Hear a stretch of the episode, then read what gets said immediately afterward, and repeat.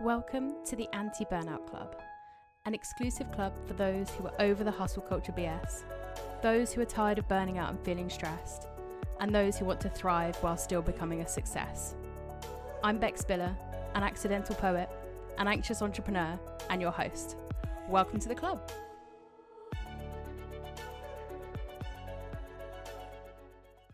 Hello, and welcome back to the Anti Burnout Club podcast.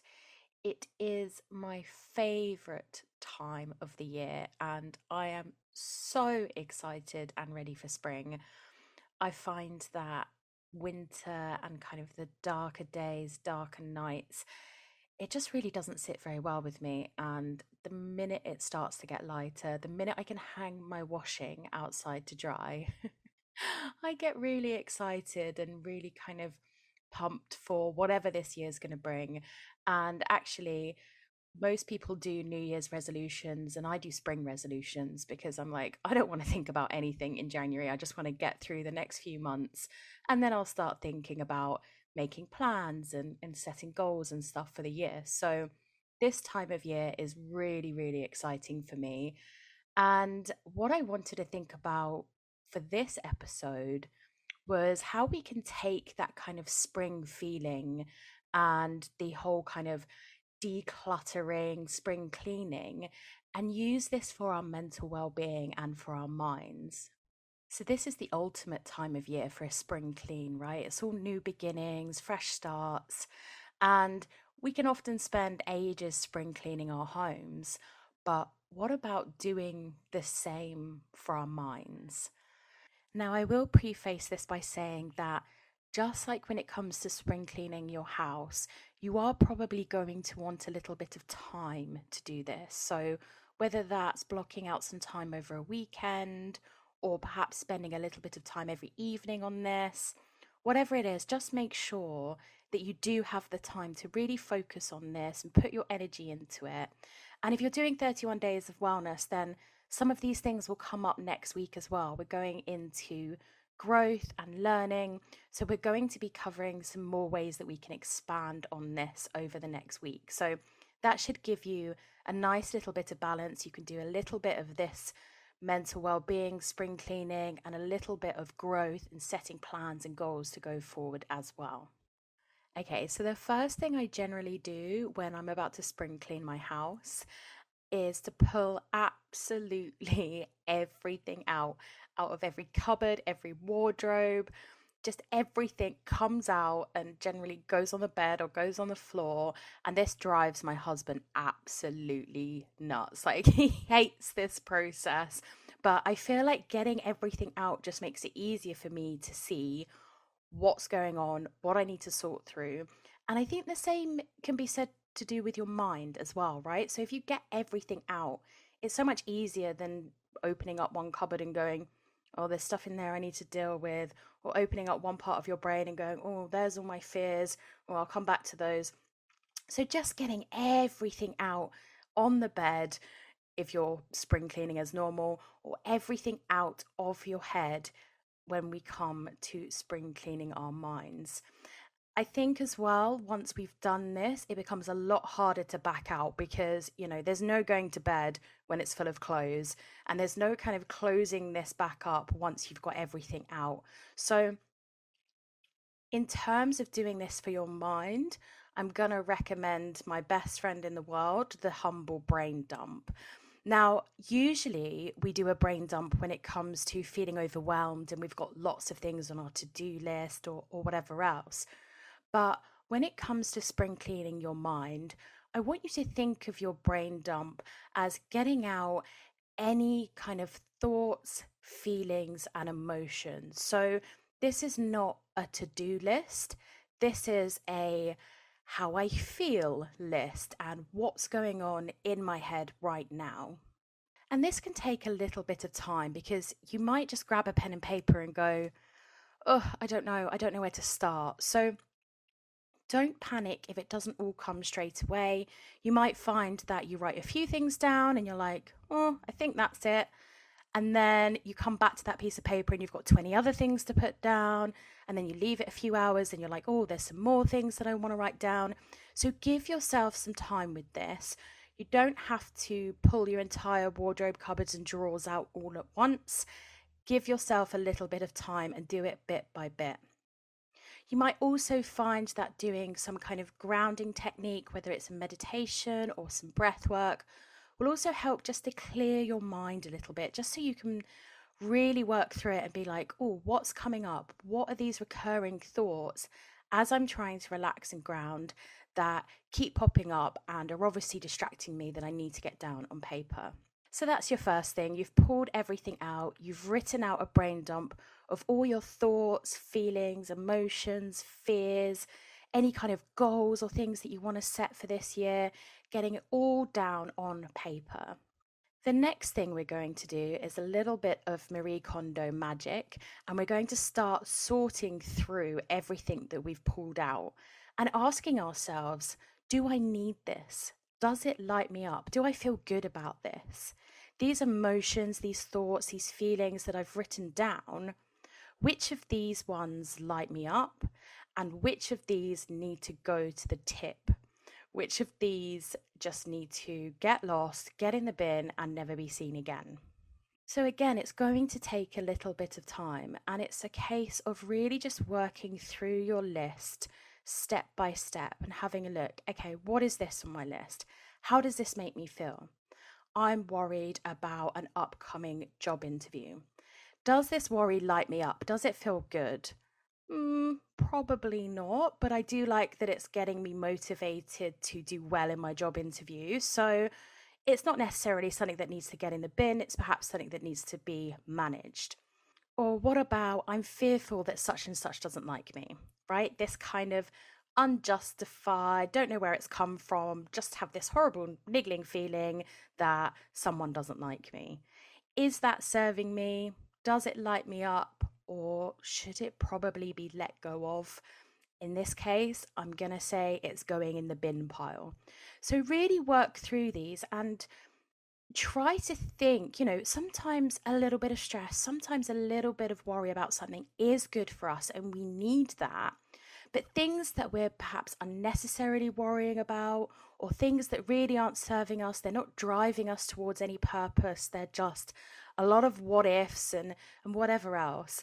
That's going in your bin pile. That's the stuff that's being taken to the tip and it doesn't light us up or bring us any joy or bring anything into our lives at all, actually.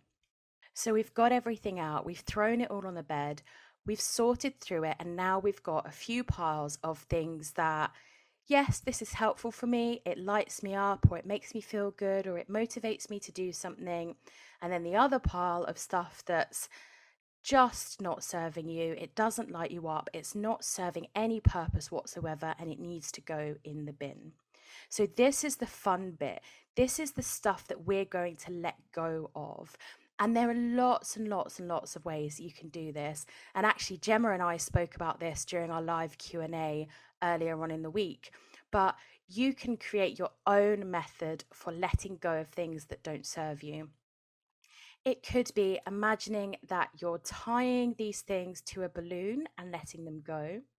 It could be, I think Gemma said she sees little like origami birds or something flying away. So she attaches anything that she wants to let go of to these kind of imaginary origami birds and watches them fly away. You can get really kind of real with this. You can write them down on bits of paper and tear those bits of paper up. You can go through a meditation process of letting go. Find the thing that really helps you let go. And it could be a physical action, it could be a visualization, whatever it is that makes you think, that is gone. I don't need that. And for some people, this might be a lot longer of a process. This might be therapy. This might be having to really dig deep and drill down into what it is that's causing these feelings and then being able to let go of them. But for some of the smaller, more minor things, just having a practice where you can let go, whether that is, you know, tearing bits of paper up or imagining them floating away on a balloon. and going through the things that don't light you up, the things that don't serve you, and taking them to the tip. Do you know what? You could actually take them to the tip. Write them on some scrap paper or some things that you're actually going to throw away and then take them to the tip or take them to recycling or, or whatever else. Um, so you can get really creative with this. Find a way to let go that suits you, suits your life, and get rid of those things. So once we've got rid of everything that we don't want, the next thing to do is to look at all of the things that we want to keep and work out what we're going to do with those. So, like I said, this could be some good stress. It could be a good bit of fear that's really driving us forward towards something. So, it, it's very common for us to fall into this black and white thinking of stress and fear is bad. You know, no stress, no fear is good. But we do need a little bit of both to keep us going and to keep us motivated and productive and working towards our goals. So, when you're writing out your list and you're sorting through that brain dump, don't be afraid to hold on to a little bit of these kinds of feelings and emotions because they can serve us and they can be good for us in small doses and in positive ways. So now we have to put all of this stuff away. And, and I like to see this as kind of getting organized for the season or the year ahead. And there's lots and lots of different ways that we can do that, many of which we're going to cover next week in 31 Days of Wellness but it's kind of thinking about, you know, what do I want going forward now? And you can do this through creating a vision board or setting new goals or creating plans and getting excited about new opportunities. So, really have a look through your list and decide how you want to get organized with this. And this is slightly different to spring cleaning your house, right? Because when you're spring cleaning your house, you can buy some nice little storage boxes, put a label on them, put it in the cupboard, nice and clean and tidy.